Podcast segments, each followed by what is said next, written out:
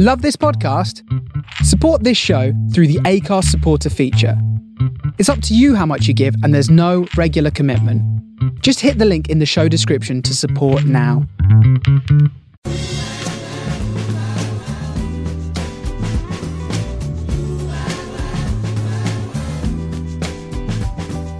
This is the Soho Radio Podcast, showcasing some of the best broadcasts from our online radio station right from the heart of Soho, London. Across our music and culture channels, we have a wide range of shows covering every genre, along with chat shows, discussions, and special broadcasts. Here is just one of our recent shows. To catch the full show, head to our Mixcloud page or listen live at sohoradiolondon.com.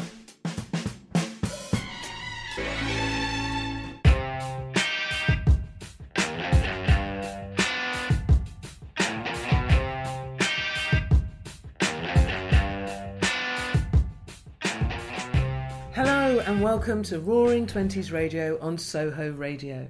My name's Salena Godden, and you're tuned in to the June episode, the seventh episode of Roaring Twenties Radio. This episode, we're going to be focusing on Own It, on Own It, a storytelling lifestyle brand because stories are life.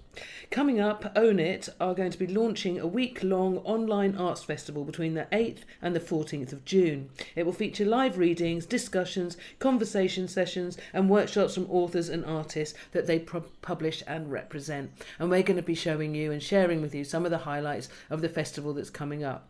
I'm here socially distancing in my home, making the radio show from home with my dear friends Amma Rose Abrams Hi, everybody. and my other friend Matt Abbott. Hello. We're here socially distancing, we're in lockdown. How's everybody doing? I'm all right. It's been obviously a little bit strange, um, but it feels very good to slowly but surely be coming out of it. Yeah, little baby steps. It's a weird, isn't it, to think of this as being a baby step, but we're getting there. Yes. Yeah. Yeah, it's been a very strange time, um, and I hope that everyone out there that's listening is all right um, and that you're all taking care of yourselves. Um, how's everyone coping with everything that's going on? I mean, literally, the world is on fire. I've been finding it a little bit intense, being very torn between really immersing myself in what's going on, you know, listening, keeping up with the news, watching the protests, trying to, you know, be informed and in touch with the mood, and feeling like actually I can't really deal with seeing so many images of violence and negative commentary about what happens to black people as a black person. So I'm torn between looking after, kind of stepping back into my lockdown baking and guitar playing and writing, and actually going and really doing my job. I guess it is part of, and you know, and my social. My social conscience of really taking in what's happening. How about you? How are you feeling about it all? Um, it's it has been really difficult. I found the last few days in particular uh, really tough on social media. Um, big, obviously what's happening, but also people's different responses to it. Um, and sometimes you feel powerless, and sometimes you feel like you have to get up and do something about it. I think that music and art are even more important than ever uh, in terms of um, helping out with mental well-being and sort of reconnecting with your soul. Um, but yeah, it has been a really scary time. Yeah, harrowing, absolutely harrowing.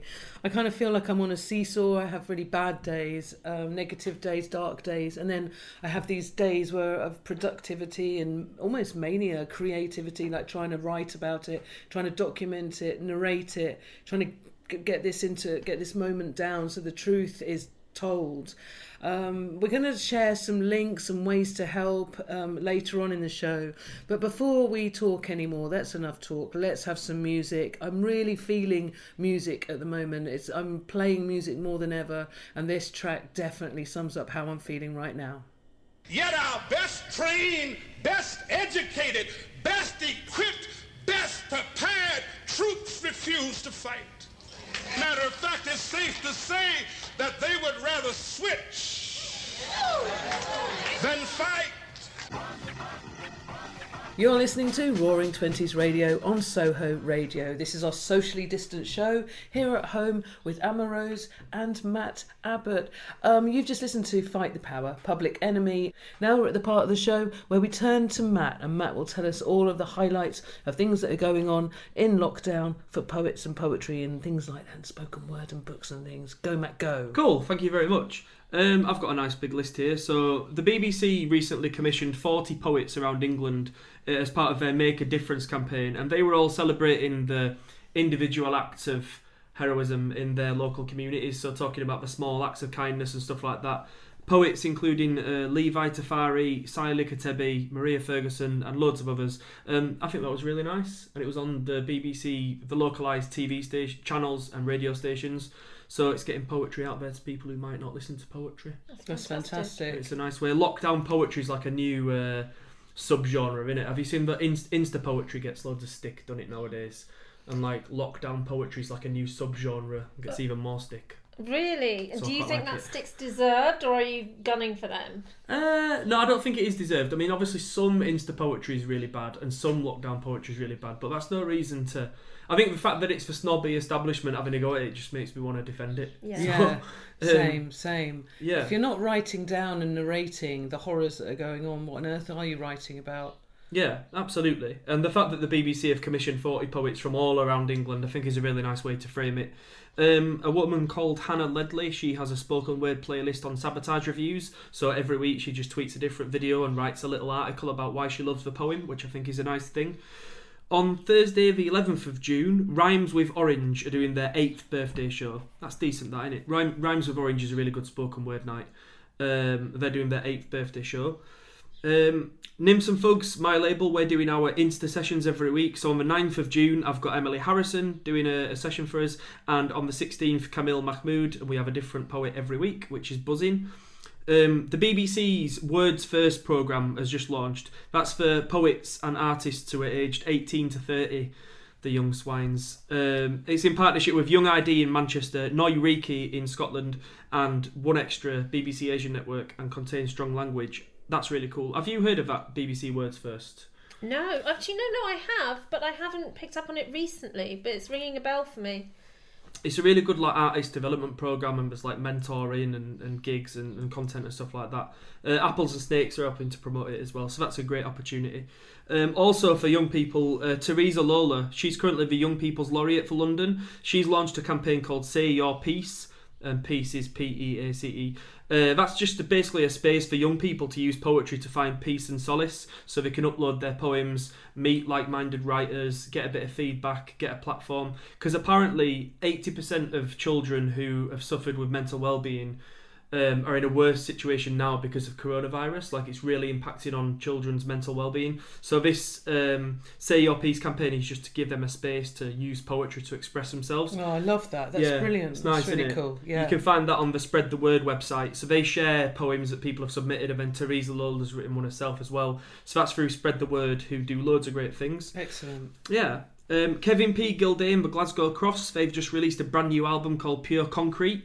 Some beautiful merch out there. You can get it on white vinyl, you can get a tote bag and a CD, and you can also get some nice little postcards as well if you want to support them. Uh, Kevin P. Gilday, the Glasgow Cross. Kevin's great, isn't he? Yeah, he's Lovely. amazing. It's a really great album as well.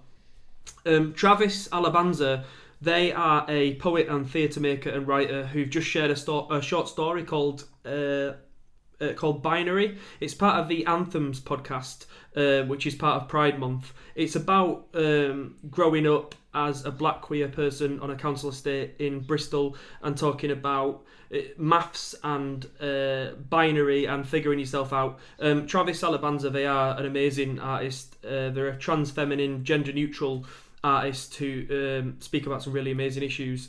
Um, Bad Betty Press, their latest release is by Anja Konig. Uh, it's the Anja's debut collection called Animal uh, Animal Experiments, uh, and it's been launched on Zoom on the 25th of June.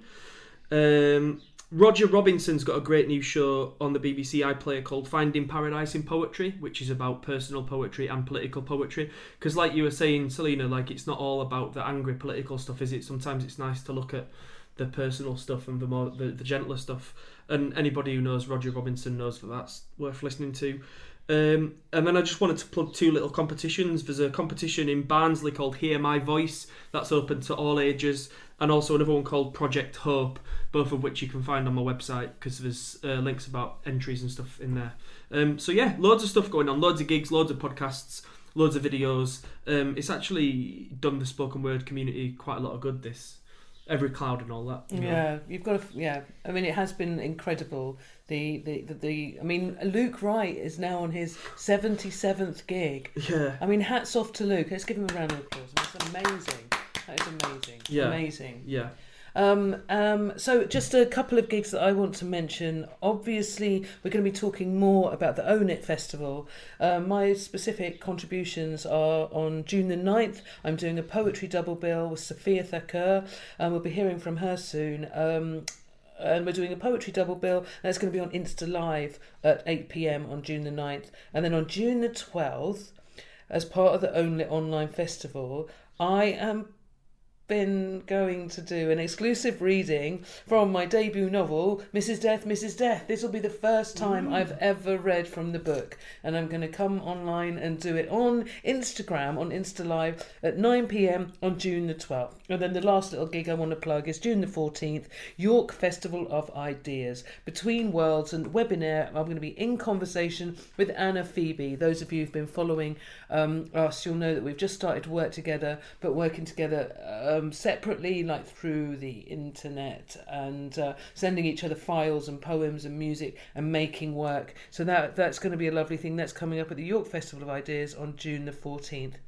Now, this is Roaring Twenties Radio. It's the Own It special, so let's hear something from the festival, one of the festival highlights. And I think I would like to kick off by sharing something from Courttia Newland. Courttia Newland is a great friend of mine. Um, we've known each other for a long time. I think I've read all his books. His latest book is fantastic, but that's less about me. Let's have Courttia telling you about his book himself. Here's Courttia. Hey everybody, uh, hope you're doing okay, coping with lockdown. Hope you're managing to exercise. It's a beautiful day today, so I hope you can get some sun. You know, stay off the streets when you can, and uh, please avoid others when you're out. You know, it's very difficult for us to be indoors for this length of time, but I think it's important when we're out because we need to get out to just try to avoid others. So I hope you guys are managing to do that and your families are safe and well. Um, I'm going to read A River Called Time, which is my new novel. Uh, it's published January 7th, 2021. Available for pre order at Amazon's and Waterstones and all the good indies near you. Uh, the book is set in an alternative parallel world where slavery never happened, and African cosmology is the dominant religion. Uh, London is called Dinium, and due to climate change, the air is difficult to breathe and people wear face masks. Uh, a huge building called the Ark has been constructed in what we know as inner city, and it's been constructed to house the rich while the poor people live outside, apart from those who serve the rich in some way, so that can be big or small. Uh, my protagonist is a journalist, so he works for the media, and in that way he serves the rich, but people can, you know, they can be. Uh, uh, nursery nurses, they can be cleaners, they can be engineers. You know, they can they usually work for the rich in uh, many different ways. And I'm going to read a chapter where the main character Marcus experiences what it's like to actually live in the Ark. Oh, and before I go on, my name is Courttia Newland. Yeah, and this is my novel, A River Called Time. The alarm gave Marcus a jolt he blamed on his body clock at first until he recognized the beeping. He disengaged the covering, hit stop, knocking the lightweight melatonin bottle over in the same movement, yawning as he wiped his eyes, stepping from the sleeper before he had time to think. The tiled floor against his feet accelerated his waking state. He made for the bathroom without slippers, relishing cold. Marcus passed the living room window, fully aware of turning his head, unable to look, feeling only partial shame. He ignored the manual switch that controlled his ceiling lights, normally set to his favored cloud and blue sky simulation, entering the bathroom and turning the, turning the dial on his power shower, anticipating nothing until he walked into the cubicle with a sigh, cold water touching his skin. Soon he stood beneath a fierce cascade that slowed to a feeble trickle after exactly eight minutes.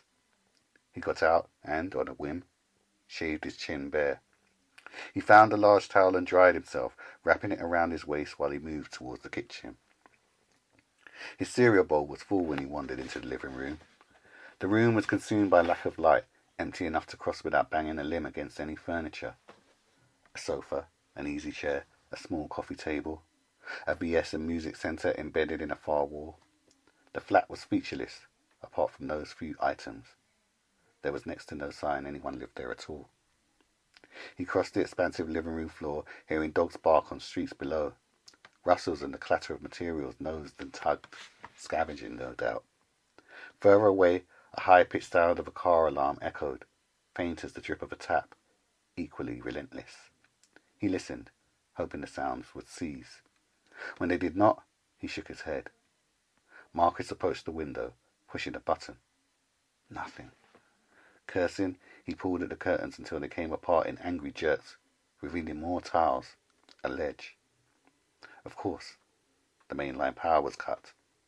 He'd forgotten for a moment.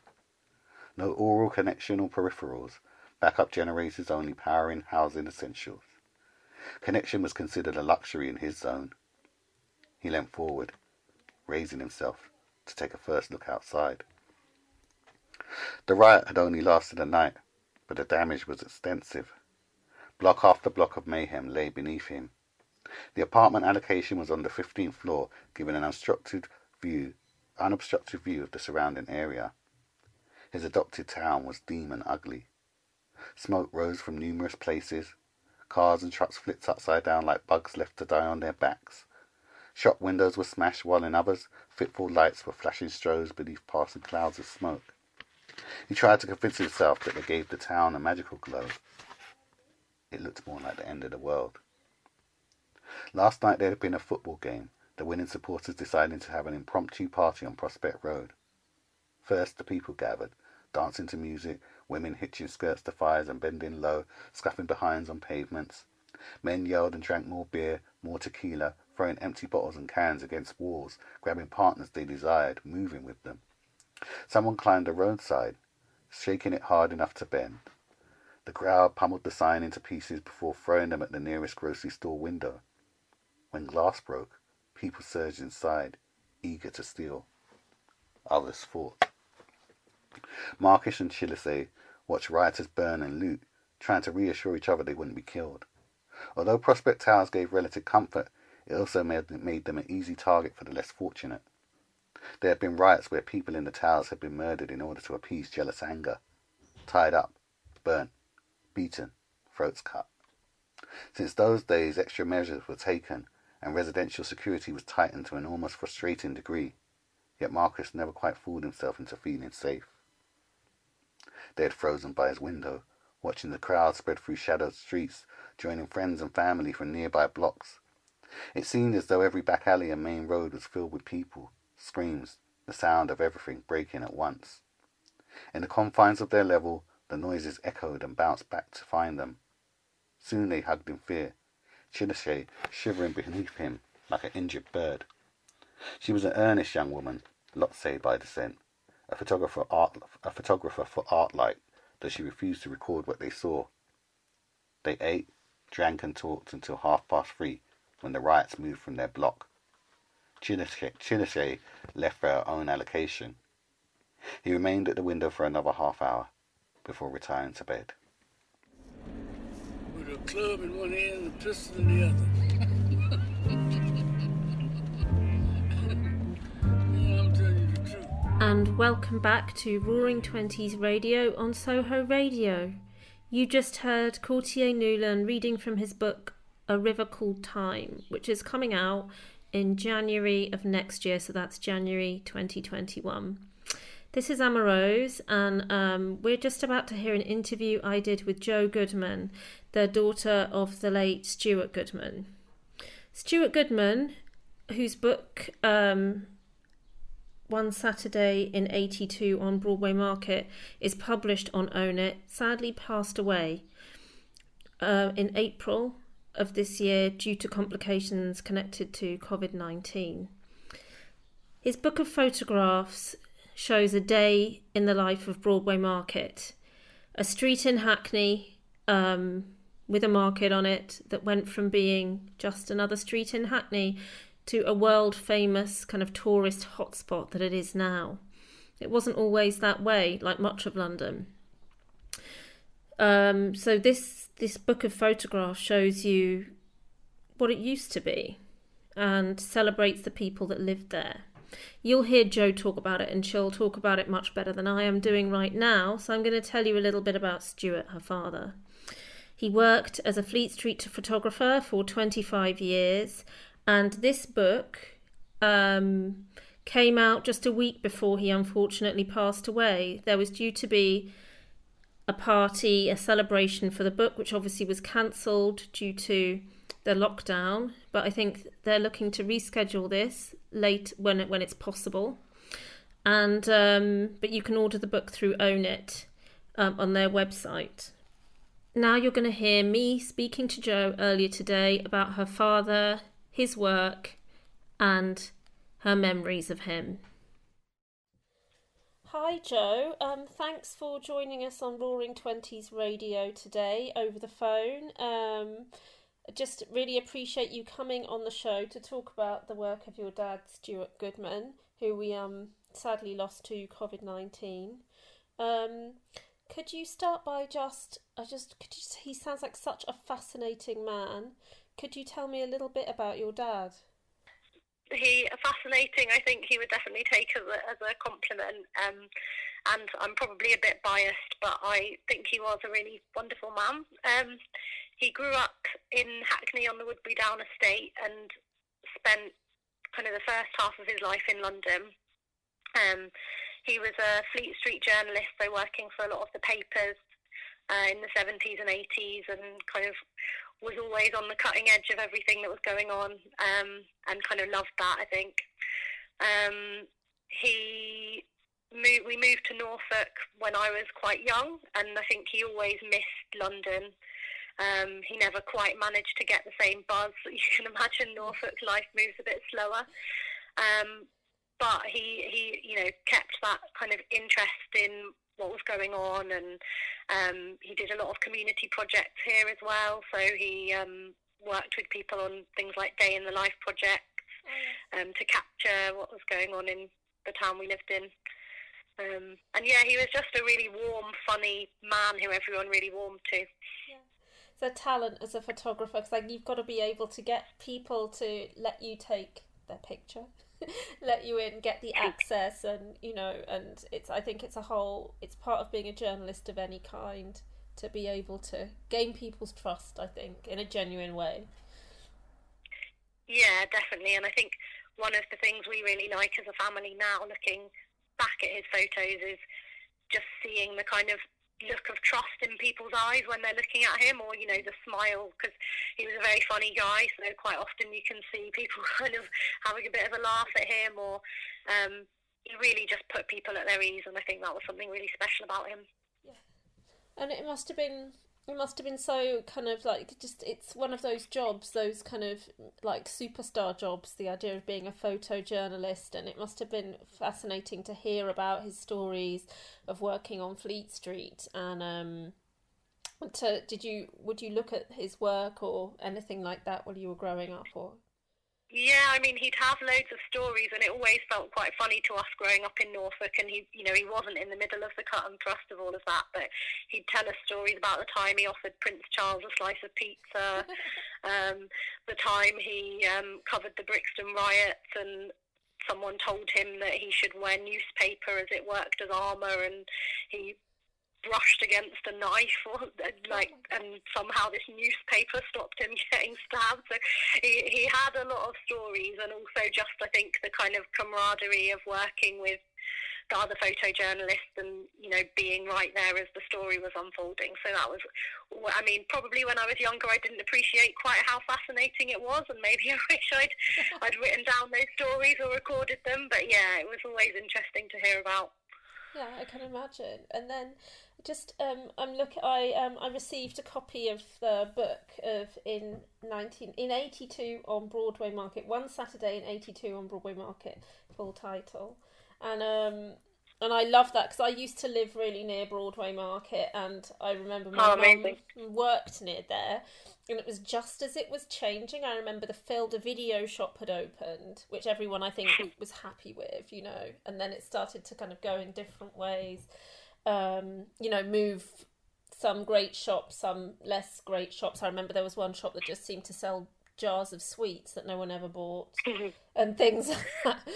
But it's just, and I remember seeing his pictures up in Broadway Market as a kind of, um, as a monument to what the market had been. Yeah. Yeah, but um, and he had a shop there. Is that right? Yeah, he did. He had a T-shirt printing business there. Um, never particularly successful, I don't think. But yeah, he he lived on the market and he had a shop there, and um, then he lived around the corner. Um, so yeah, he he says you probably read in the intro he met both of his wives there, mercifully not at the same time. so he had a really strong connection to the market over quite a number of years, and was involved in the campaign to stop it being demolished um, in the 80s as well. Yeah, and now obviously it's an international tourist destination, which is strange. yeah, I think he always um, had a slight element of disbelief every time he hadn't been to the market for a while and he came back and there was a new, you know, fancy wine bar or um, something like that. He kind of would stop and look around and you could see that just sense of disbelief in his eyes that this, you know, quite nondescript street that always, I think, had a really strong sense of community, that it could become something so, so different. He also told the story of someone offered him um, to buy their flat. Um, I think something like they offered him if he wanted to buy the flat, he could have that for two thousand pounds. But if he took the business downstairs with it, they could get it he could get it for one thousand pounds. so it was like you know a lot of those businesses were massively struggling. You know, it was it was really kind of on the edge of, of being able to survive at all. So I think his disbelief at how it's changed, um, you know, in some ways really thriving, but in other ways, you know, there's arguments to say that, you know, there's been a huge amount of gentrification and that's been detrimental to a lot of people as well. Yeah. Um, yeah. Exactly. I mean, it's it's it's a kind of two-edged sword, isn't it? Because in some ways, it's great to see there being thriving businesses there, but also you don't want it to be at the cost of local life. Um, um, but these images, I think, really provide a context for where, for the good or the bad, the market has ended up, and um, Yeah. it's just really they're just these images are so lovely. I mean, you've just the classic shop. You can see who's kept the shop fronts of the new businesses there, and I love Yeah. the context of the even the adverts that are up the the placard, the billboards that are up on Yeah. the wall, like the British is it the British Museum Japanese exhibition? It looks like it will be at the British Museum, and Yeah. um, the pubs and the fish and chip shop, which is still there. Yeah, yeah. There are a few places that have kind of survived through it all, which is really nice. Um, but yeah, actually, that adver- advert for the exhibition was one of the things that actually enabled him to date the photos because they were all taken on one day walking through the market. Um, so he, my dad, never had the best memory for details, um, and it was before he met my mum. I'm sure my mum would have told him exactly when it was if they'd been together. Um, but um, yeah, that exhibition I think was what they what enabled them to actually tell exactly when he'd taken them. Oh, fascinating, fascinating, and um, I, I, I, I just I really love I really love this book. I think it's wonderful, not just because of my own emotional attachment to the area, but just because I grew up in London as well, and sometimes there are little parts that haven't changed, very very small parts, but there's just Yeah, sometimes it kind of you have to do a double take at how much your home has changed in such a short time. And i think to remember how things were because it influences how things are is really really important for preserving you know in the integrity of these areas through this gentrification process which feels inevitable at the moment. Yeah, definitely. And I think that's the thing. In day to day life, you don't really think to photograph your surroundings. You know, you're not going anywhere special. Yeah. It's just, you know, round the corner. But actually, you you do kind of lose that, don't you? And what's really nice is that I mean, a lot of the people in the photos Dad did have relationships with. He knew, you know, he was a part of that community. But also, there's been some really lovely stuff of people spotting people. So one of the one of the most amazing things was when he first sent the photos across to the publishers, Own It. Um, Jason, who's um, one of the people there, he had actually lived pretty much on the market um, most of his life, and he spotted his mum. Oh my goodness.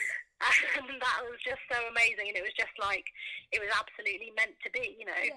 that those are the publishers that found the photos and published the book but it's it's really nice now kind of people being able to spot things that they'd forgotten or things that they remember people they remember um, and that it is a record of a community and a, and a place that might not have felt remarkable to anyone at the time um, but now it's you know changed beyond recognition and so the fact that it's been kind of captured in a bit of a time capsule is really special I think Yeah, it's wonderful. It's absolutely wonderful.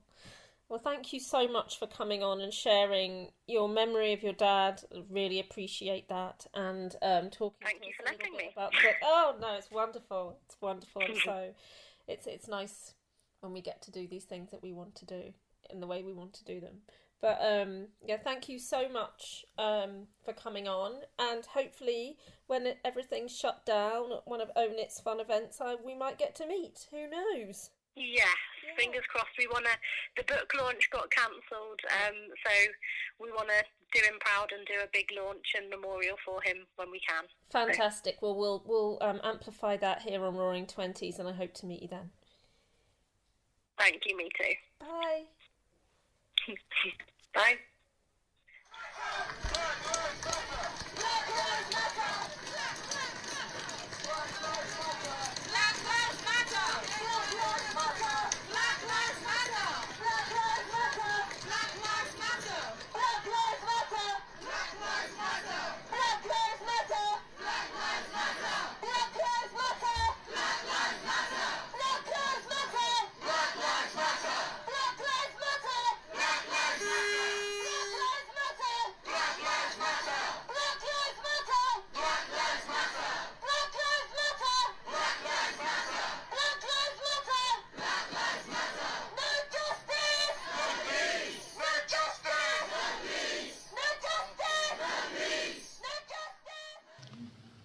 Picture a man of nearly 30 who seems twice as old with clothes torn and dirty.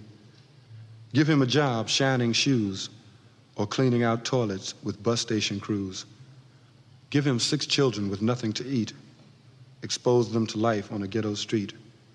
Tie an old rag around his wife's head and have her pregnant and lying in bed. Stuff them all in a Harlem house and then tell them how bad things are down south.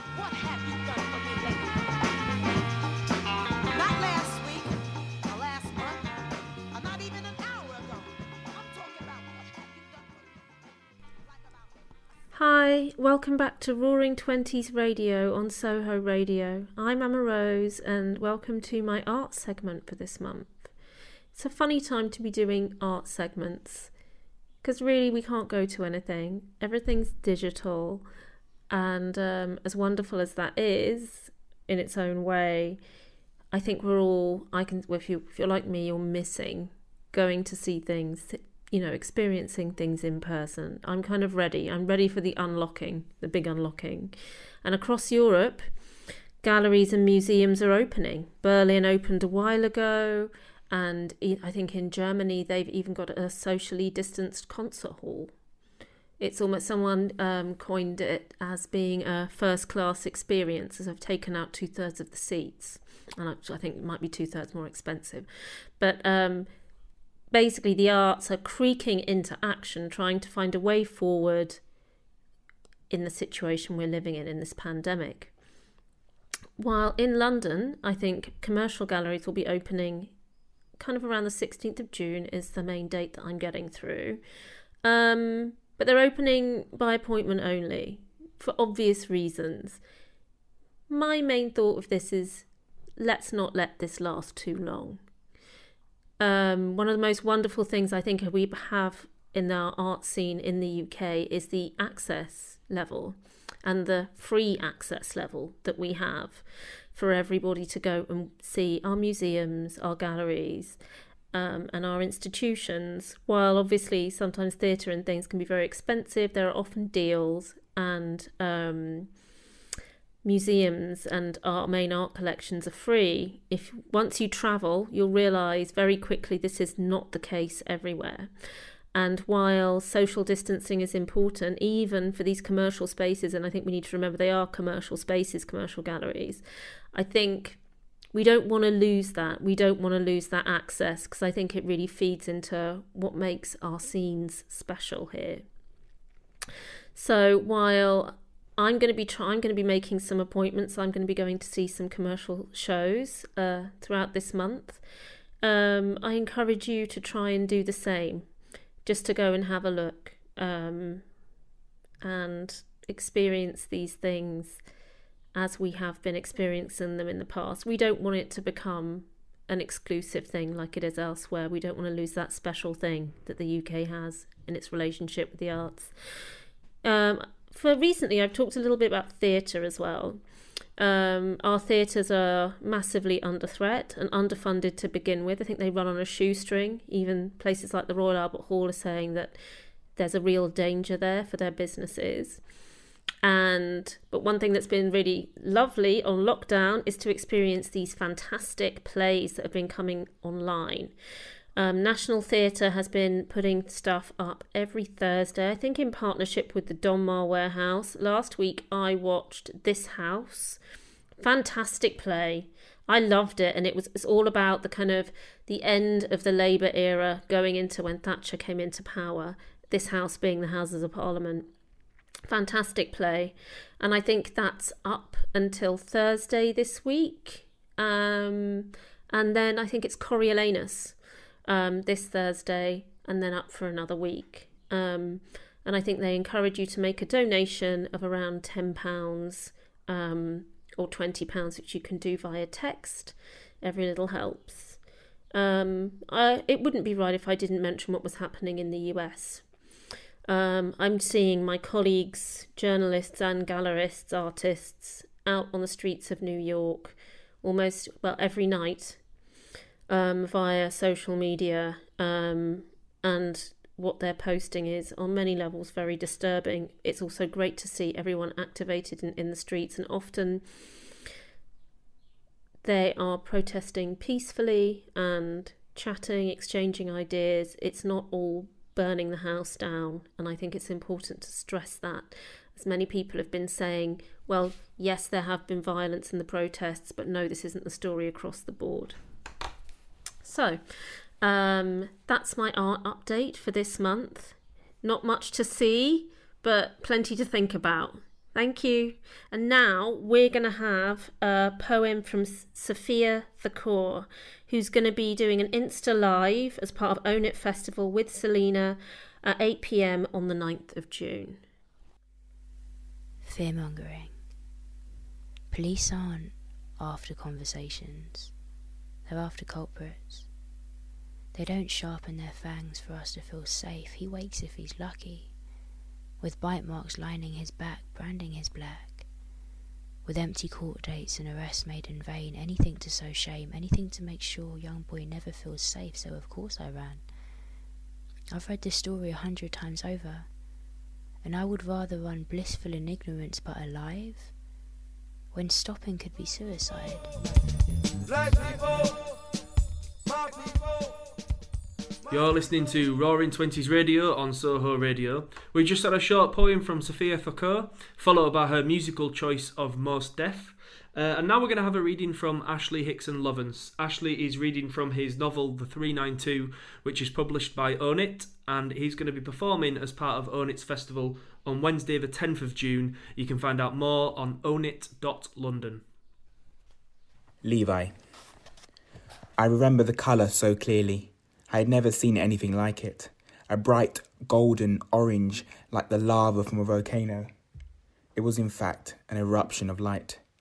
Even though it was dark and pretty late, the flames were so blindingly bright I could have worn sunglasses. The flames felt so hot too. I could feel it prickling my skin, but I just wanted to stay and watch the power of the flames at work. I remember watching as the fire engulfed the interior, the seats, the poles, the steering wheel, the windows, the stairs, both the lower deck and upper deck, all aflame. After a short while, my eyes started stinging from the smoke billowing, but I stood there still as the ash flew about everywhere like hot summer snowflakes and tears streamed from my eyes. I never thought I would see a sight like this a fire causing so much damage, a bus dying in this way. All along Tottenham High Road, complete chaos, like something from the news when you hear about Syria and Afghanistan. Buildings on fire and hooded kids egging the police on, swearing and cussing, hurling rocks and glass bottles, and messaging people from all over London who got the call to get involved. Police horses charging into crowds of people, crowds that included little kids, and behind the horses, an army of police officers in riot gear, batons, shields, and swear words. It was madness. I could see why people were angry. I was angry. And to top it all off, we had police officers not even from the area, not even from London, some of them, trying to tell us what to do and how to feel. It got everyone even madder. This was Tottenham, not Hull. As the night carried on, the troubles got worse. I remember the broken glass showering down on us like rain, and the plumes of smoke from the bus on fire still cascading into the sky and clouding the whole of Tottenham and the whole of North London, basically. Police vans barricading and blocking off certain roads. But it didn't stop us. We ran around aimlessly like it was one big game, one big playground. People jumped on abandoned police cars, climbed over garden fences, and smashed shop windows. We felt all emotions anger and ecstasy, joy and pain. We were hurt and wanted to cause as much damage as possible. Get back at the police, get back at David Cameron and the Tory government, and get back at the racist systems. And this was the only voice that we had. Forget marches in Westminster Square.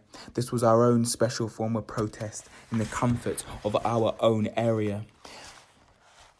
Like this little bus journey, it's been bumpy at times, but I've turned a few corners since the court case in 2011. I've had to do my time, clear my name, and move forward quickly, and trust me, that wasn't easy. Wearing high vis on the high street, sweeping roads and loading bin bags into the back of vans while my boys from the ends watched from across the road, laughing and cussing. That shit was tough. But I studied hard in the evenings. St. Anne's Library became my second home. Ever since primary school, people have always told me I was good at arguing, something that comes from my days at secondary arguing with everyone that Manchester United were better than Arsenal, comparing Keane with Vieira, Giggs with Pires, Scholes with Fabregas. To be fair, no one could compete with Henry though. That guy was class. Even though we were all about five minutes from White Hart Lane, no one rated Tottenham. They've always been a bit rubbish. I was destined to work in law from young, and it was more than just because for black parents, it's one of only three desired career paths, the others being doctor or engineer, of course. But being a lawyer always seemed to be a career that played to my skills, debating, fighting injustice, going blow to blow with the popo. 2011 was a setback to say the least. I can't lie, I got sucked in by all the Mark Duggan hard stop stuff. It mattered to me. He mattered to me. I knew him. Not personally, but everyone in the end knew of him, saw him about the estate from time to time in his Benz. He was like what Escobar was to Medellin in Narcos. He was one of those faces of the area, godlike in many ways, not just him, but his whole family too. It was all the Mark had a gun talk that got us really angry in the days after he was shot dead by people paid to protect the community. If he had a gun, he ain't gonna shoot it at police officers now, is he? As I said to the magistrates that day, this isn't America. I had to do something. I needed to make a difference, defend the defenseless. That's why I became a solicitor. Fight injustice, one case at a time.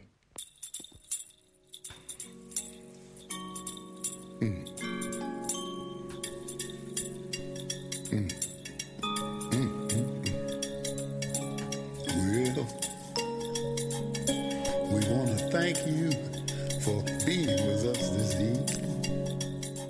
You're listening to Roaring Twenties Radio on Soho Radio. Um, I'm Salena Godden, and that was my track choice for this show. Um, that was the great Arthur Flowers. He's a novelist, essayist, performance poet. He's a native of Memphis, Tennessee. He's author of novels Another Good Lovin' Blues, De Mojo Blues, and children's book Cleveland Lee's Beale Street Band, um, and a memoir manifesto Mojo Rising Confessions of a 21st Century Conjure Man, and a graphic non fiction I See the Promised Land. I met Arthur Flowers in Ubud in Bali at a writers' festival, and he gave me a copy of I See the Promised Land. It's such a beautiful, beautiful book. Um, he's published short stories and articles, and he's a blues based performance poet. Um, so please check out his work. You'll find his blog his Roots Blog.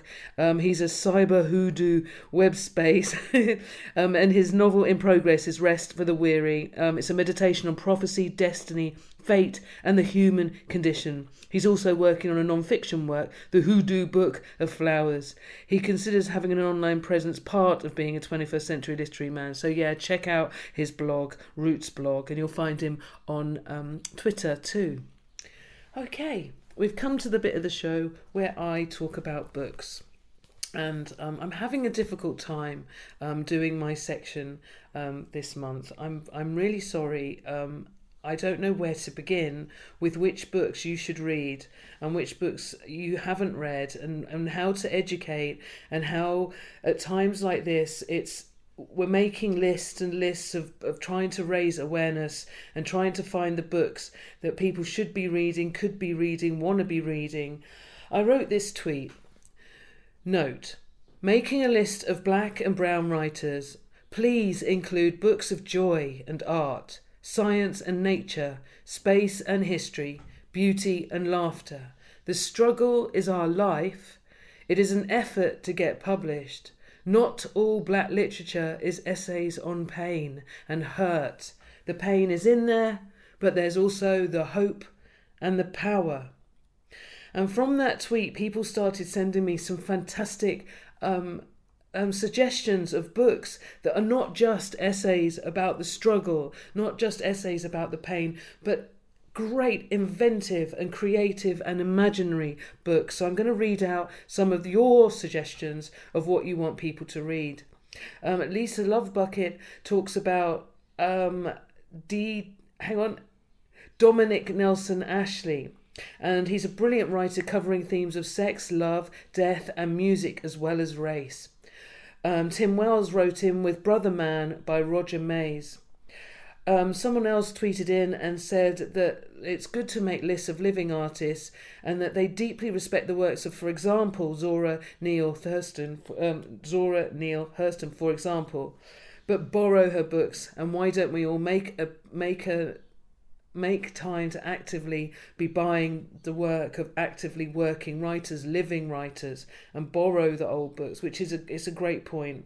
Someone else wrote in with um, Toni Cade Bambara, Buchi, Emma. I'm so sorry. What's Emma Emma Cheetah.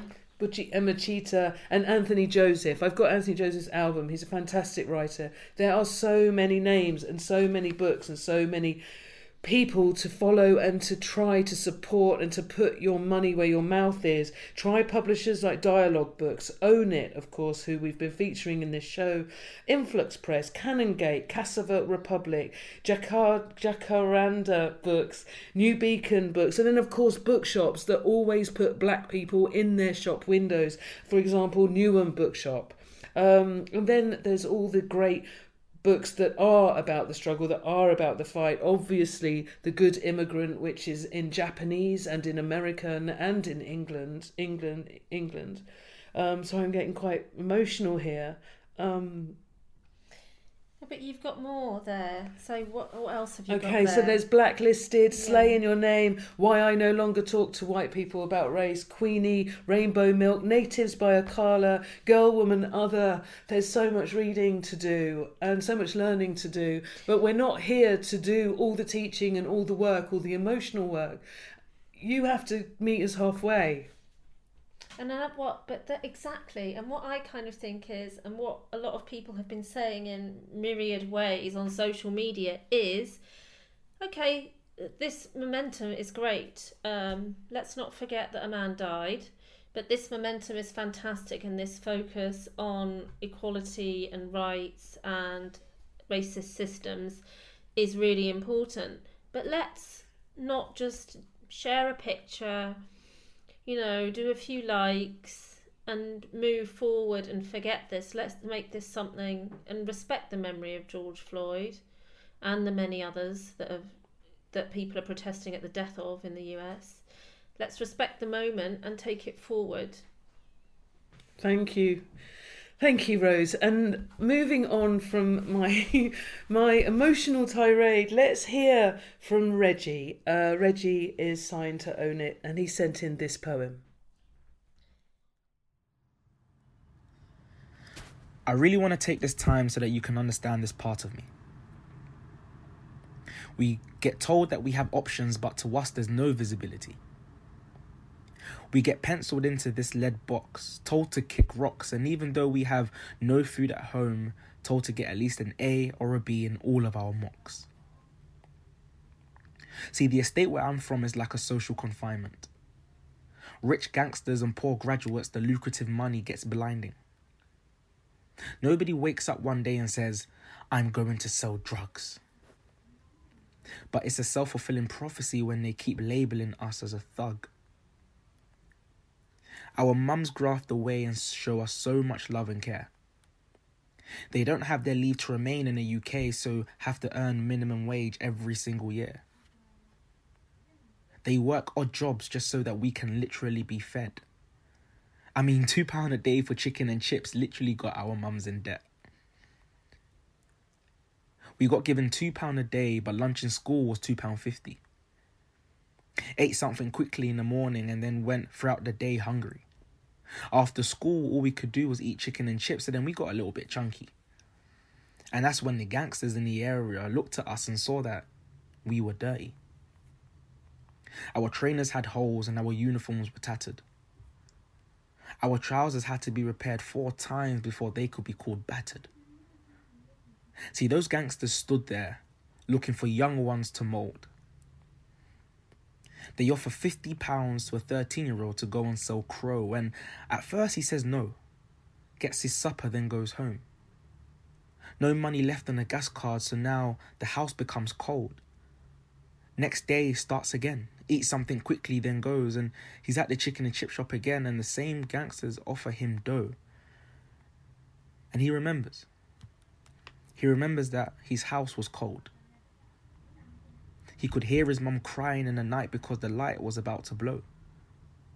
He knows she smiles in his face, but by herself she feels low. So he reminisces on their offer, at first to sell crow. Too young to think of the consequences, he sells it and gets 50. That's £50 in less than 10 minutes, more money than he's ever seen. He slips the £50 in his mum's purse so that she can go and buy some lighting. She's suspicious about the money, but she needs it, so she keeps silent. They offer him more money if he goes to sell more. The chicken and chips has made his face spotty and has made him feel sick within his core. He accepts one more time, this time makes 200. Who's this kid selling on our turf? Now the opposition want him to be hunted. He hands over the 200, but this time his mum asks where he gets it from. Mum, I've been working. Here's the light money. Quick, go and buy it because it's gonna go off. Another day of light and gas. Day by day, the family's trying. Once the kid goes to sleep, she's up again and the mother starts crying. She's received eviction letters and seen bailiffs at her door. She came to this country for her children so that they could have more. She came so that she can build and in the future so that they can never struggle. So now she struggles every day so that her children won't struggle. the irony. He eventually gets caught, goes to court, and then gets a caution. He doesn't want to do what he's doing because now it's becoming exhausting. He's lost friends around him, more funerals than birthday parties. Rest in peace, Jason, Kojo, Max, and rest in peace, Charlie. The basics of life to some come at such an expense. Survival of the fittest is so real that sometimes it's a pretense. What if someone was to help him? Him visibility to something different? Told him that he can be a doctor or a creative, and told him that these things were not too distant. An entrepreneur or a marketer, someone that can influence change. It's funny because when someone did, that's when things started to change. Growing up on an estate birthed a resilient spirit inside of us. We were made thick skinned, where from a place where survival was a plus. It birthed energy, tenacity, and a go getter attitude. The transferable skills we gained are different, but they make for our servitude. That's why you can tell all of us no, but we'll still go again. Or you'll see that we're the hardest working people amongst all of our friends. It's because to us, this is more than just a career, but a chance to make a new. So that when we have kids, they won't have to go through what we went through. We never wanted to do what we did. We just tried to live day by day. So we have regrets, but we're grateful.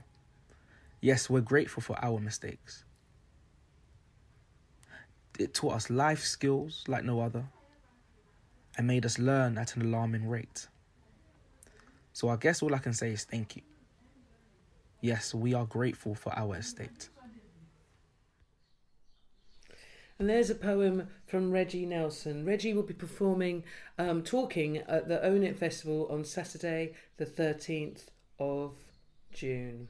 Reggie Nelson is most is most recognised by the media as an innovative young man who went from East London to the city, achieving this by knocking on the doors of people in wealthy areas and asking for life advice.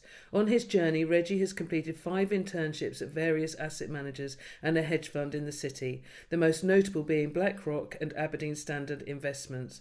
Reggie is currently an analyst for the investment management firm in London, in London, Group Chair of the ACCA Emerging Talent Advisory Group, and a youth mentor for one of the largest youth networks in the UK. Reggie has previously worked with the Cabinet Office as they continue to address ethnic disparities in higher education and the workplace. He has also been described by the former Prime Minister Theresa May as a persistent and inspiring young person. It was really wonderful to hear your poem, Reggie. Thank you. Roaring Twenties Radio, the show for the 2020s. Roaring for art, culture, books, poetry, and activism with Salena Godden, Emma Rose Abrams, and Matt Abbott. Find us every month on Soho Radio.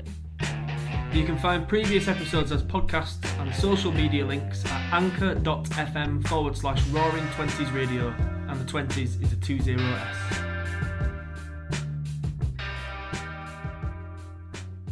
Up next, we have a reading from Sharmila Chauhan. Um, Sharmila is a screenwriter, playwright, and prose writer. Her work is often a transgressive meditation on love, sex, and an exploration of a diasporic experience. She's particularly interested in the intersection of sex, power, and gender.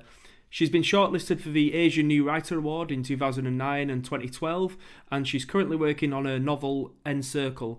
Um, Sharmila's going to be doing a live reading on the Monday the 8th as part of the Own It Festival. She's going to be live on Instagram at 7 o'clock in discussion with Chantel Lewis, talking about cross cultural relationships and the third space. So this is Sharmila Chauhan.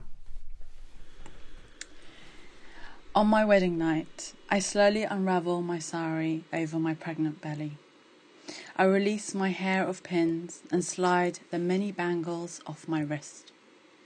I remove my chandlers one by one and take off my gold anklets, undressing each part that is now wife and soon to be mother, but was only hours ago a bride. We ease into bed, exhausted but full of expectation. I place my hennaed hands over my husband's skin, and that night we do what most newlyweds do. But as we find each other, the sanctity of ritualized communion fresh on our skins, there is an awakening of the new life ahead of us.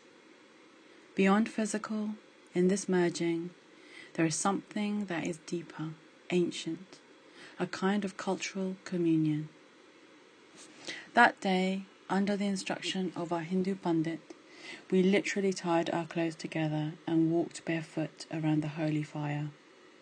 Later, we gave libation to our ancestors and, under the guidance of our interfaith minister, fed each other sweet, sour, and chili foods and exchanged cowrie shells. Such rituals had nurtured our respective bloodlines for over thousands of years. But most of our guests at our 150 small wedding had never ever seen them merge like this before. Many of our relatives had possibly never even seen a relationship like ours, never mind one formalized in this way. You see, relations between our two communities haven't always been the most harmonious. There were more than a few people in the room who were shocked or perhaps even a bit ashamed of my choice of mate, while others were perhaps a little thrilled by it. You see, I've crossed over one of the biggest taboos of our time, whatever race you are, and I married a black man. I'm a second generation South Asian woman, a Londoner, from a family whose roots lie in Kenya and Zambia, where languages were foreign and money was made, but culture was always saved. I'm breaking a lot of rules. Despite this, I've always been very comfortable being Indian. Maybe less comfortable being a diasporic Indian, but that's another story. Growing up in the UK, there's always been an inherent fear about losing my culture. I was brought up in a way that suggested my culture, my Indianness, was constantly under threat and was going to be eroded by Western ideals. I was taught to love and protect it and never ever marry outside of my race. Thank you to Sharmila for sending us that reading. We're now coming to the end of the episode. Thank you very much for tuning in to Roaring Twenties Radio on Soho Radio. You can find previous episodes as podcasts, as well as links to our social media channels at anchor.fm slash roaring 20s radio, and the 20s is 20s. You'll find links to Twitter, Instagram, Facebook, and like I said, the previous episodes as podcasts. In this show, we've been focusing on the Own It Online Festival, which starts on Monday, the 8th of June. You can find out more about that by going to the Own It uh, website, which is ownit.london.